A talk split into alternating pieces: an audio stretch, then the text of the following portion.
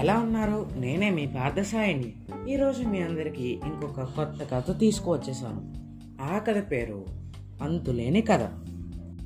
అనగనగా ఒకసారి అక్బర్ చక్రవర్తికి కొన్ని రోజుల నుంచి సరిగ్గా నిద్ర పట్టట్లేదు.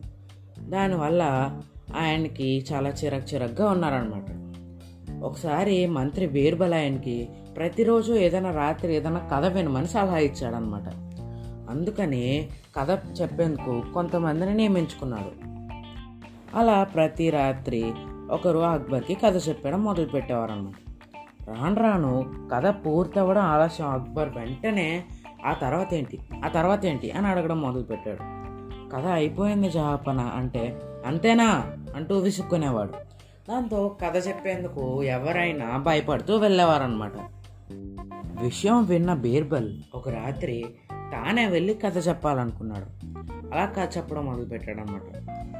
ఒక ఊర్లో ఒక రైతు పెద్ద పాత్రలో కొంత ధాన్యం దాచుకున్నాడు. ఆ ధాన్యాన్ని కొన్ని కొన్ని పావురాలు తినడం మొదలుపెట్టినాయి అన్నమాట. దాంతో రైతు ఆ ధాన్యాన్ని ఒక మూటలో కట్టి దాచేశాడు. పావురాలు మరేం చేస్తాయి?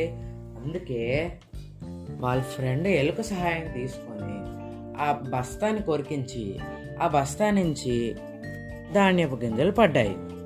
ఆయన్ని తినడానికి ఏడు వందల పావురాలు వచ్చాయి అని చెబుతుండగా అక్బర్ తర్వాత ఏంటి అని అడిగాడు అనమాట.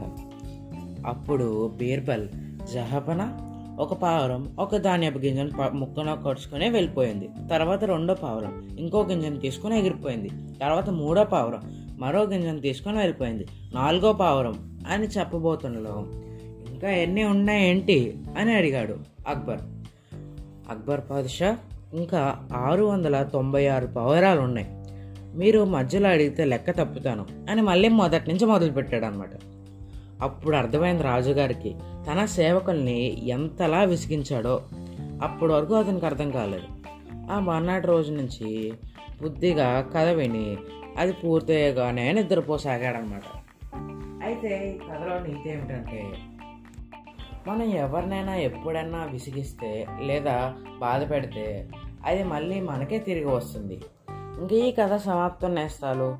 మరి ఈరోజు పొడుపు కథలు కూడా వినేయండి. మరి మొదటిది, ఏమీ లేనమ్మా ఎగిరెగిరి పడుతుంది, అన్నీ ఉన్నామ్మా అనిగమనిగి ఉంటుంది.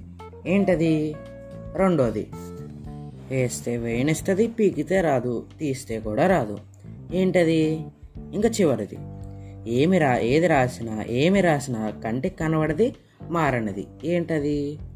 సరేనండి, మరి ఈ మూడు ప్రశ్నలకి సమాధానాలు నా పర్సనల్ వాట్సాప్ నెంబర్కైనా పెట్టవచ్చు, లేకపోతే చిట్టికర్ల గ్రూప్ డిస్క్రిప్షన్లో ఉన్న చిట్టికర్లు ఇన్స్టాగ్రామ్, ఫేస్బుక్, ట్విట్టర్ ఈ మూడిట్లో దేనికైనా పెట్టవచ్చు.